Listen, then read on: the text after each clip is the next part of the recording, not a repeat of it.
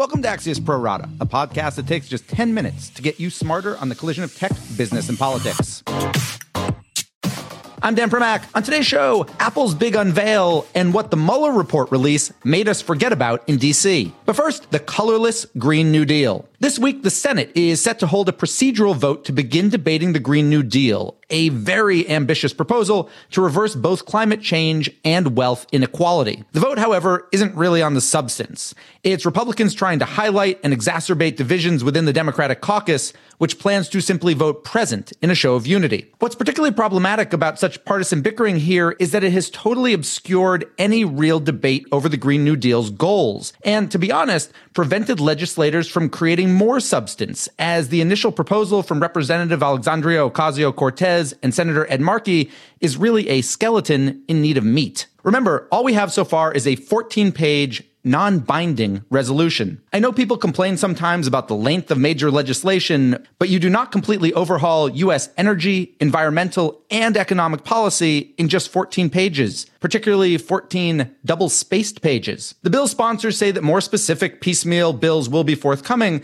but so far they've simply dumped this thing, this non-binding thing, into the rhetorical gladiator pit where Republicans have been bashing it without any substantive counterproposals of their own. The bottom line here is that both sides are missing a big opportunity to deal with major issues, if only maybe on income and wealth inequality, since there's no partisan disagreement on that occurring, like there bizarrely seems to be on climate change. Remember, this is a non-election year, which used to be when Congress actually worked to get stuff done. In 2019's Congress, however, the messaging seems more important than the meat. In 15 seconds, we will go deeper on this with Axios energy reporter Amy Harder. But first, this. There is more news out there than ever before, but these days it's harder than ever to find it and to know what to trust. Axios AM takes the effort out of getting smart by synthesizing the 10 stories that will drive the day and telling you why they matter. Subscribe at signup.axios.com. And now, back to the Pro Rata podcast.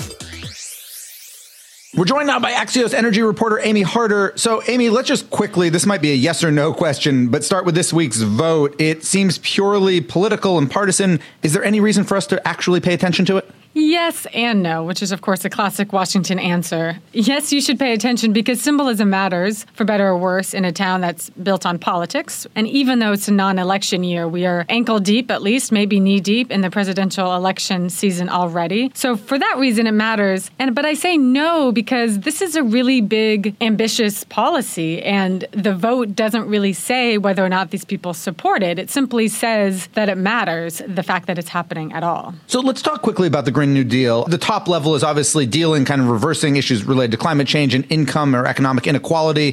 Can you talk to me, get a little bit more granular? And I know that there is not a huge amount of specifics, but the goals are out there. What are the top actual goals of this? The main climate change goal is to implement what they're calling a 10 year mobilization plan to reach net zero greenhouse gas emissions in as soon as 10 years, which most experts, independent experts, say would be impossible. But it might be longer than that. Of course, there aren't that many details, so it's hard for us to really know. Is there a maximum on that? In as soon as 10 years, that theoretically means, or as long as how long? Exactly. There is no date in the measure, in part because there are no details. In reporting this out, I was trying to find, you know, if any nuts and bolts. And what I found was this new think tank called the New Consensus is working very closely with the office of Congresswoman Alexandria Ocasio Cortez, who's, of course, the champion of this policy. And this think tank, the New Consensus, is actually coming out with a policy paper next year, early next year, that will provide all of these details that we're searching for. But that's a long time between now and early next year. So there'll be a lot of political messaging that's filled in that gap between now and then. Early next year, which also puts us straight into a presidential election and, and congressional election season.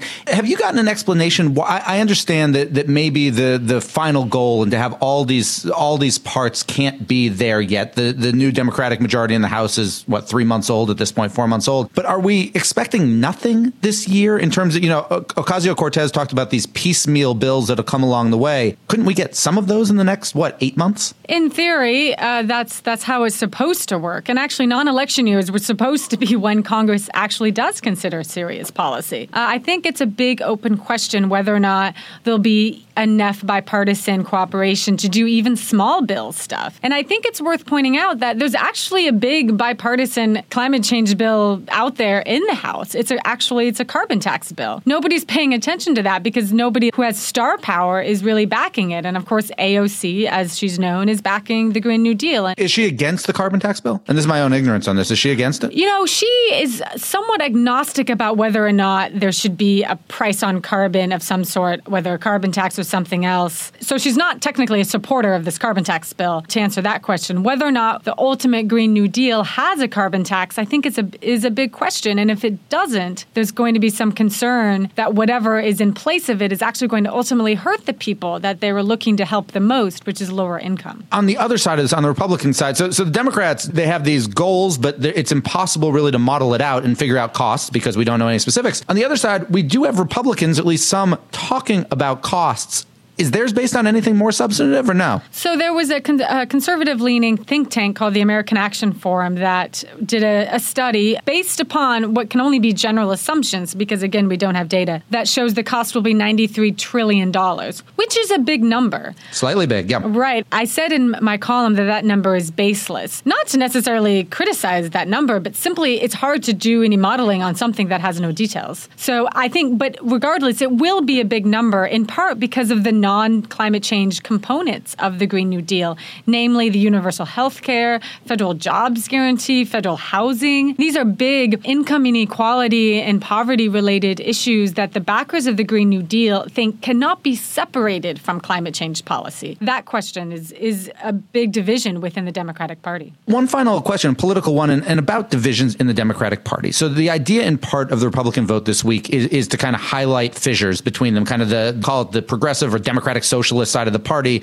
and say the more traditional or more traditional liberal slash centrist part of the party. I'm curious though, the two co-sponsor this, Ocasio Cortez, who clearly is on the left hand side of this, but the other one is in the Senate, Ed Markey, and, and he had been a congressman for years. He is the more traditional kind of mainline liberal Democrat. If it's the two of them co sponsoring, does that fissure within the party actually exist when it comes to this? It definitely exists. I think you have AOC, Ocasio Cortez on the far left, you have Markey on the left, and then you have people like Senator Dianne Feinstein, who was criticized for the way she interacted with kids about this issue. Then you have Senator Joe Manchin way over there on, on the right side. But Joe Manchin's always been on the right of everything Democrats Right, do. but he's, there's an others he's always too. been an outlier. Senator Sherrod Brown, he's not supporting the Green New Deal. You know, he comes from a big manufacturing yeah. state. And so I think there's a lot happening behind the scenes that I think this vote is going to mask entirely because they've all agreed to vote present, which is just ironic. We live in a town that, you know, builds itself on being politically strong and, and now everybody's voting the weakest way, which is present. Would be bizarre to support or oppose it though, given there's nothing in it. There's nobody I don't think who disagrees on the Democratic side with the top line principles of it. That's correct. And in fact, Democratic leader Chuck Schumer has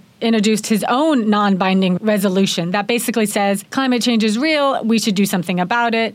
That's a more typical resolution. This resolution on the Green New Deal is somewhat unusual because it's just a non binding symbolic resolution, yet it has all of these huge policies in it. So I liken it to, and you know, activists are demanding lawmakers support it. That's like buying a house before getting an ins- inspection. You shouldn't do that, but sometimes you get pressure to do that. Amy Harder, energy reporter for Axios. Thanks so much for joining us. My final two right after this. Axios gives you the news and analysis you need to get smarter faster on the most important topics. In our unique Smart Brevity format, we cover topics from politics to science and media to tech. Subscribe to get smarter faster at signup.axios.com. And now, back to the Pro Rata podcast. Now it's time for my final two. And first up is Apple, where, as I tape this, reporters are lined up outside the Steve Jobs Theater in its Cupertino headquarters, waiting for a presentation in which the iPhone maker will unveil its plans for taking on both Hollywood and the news business. Why it matters is that Apple is looking to become much more of a services company, particularly with iPhone sales growth stagnating. The plan, according to reports, is that Apple will offer a bundled digital streaming service through which it will push programming from cable networks like HBO and Showtime, plus plus some of its original programming. Basically, more like Amazon Prime than like Netflix. Apple also plans to unveil a bundled news subscription app, particularly for paywalled news media, although we don't yet know who's going to participate. The Wall Street Journal reportedly has bailed, and both the New York Times and Washington Post are griping about how they'd have to share half of their subscription revenue with Apple.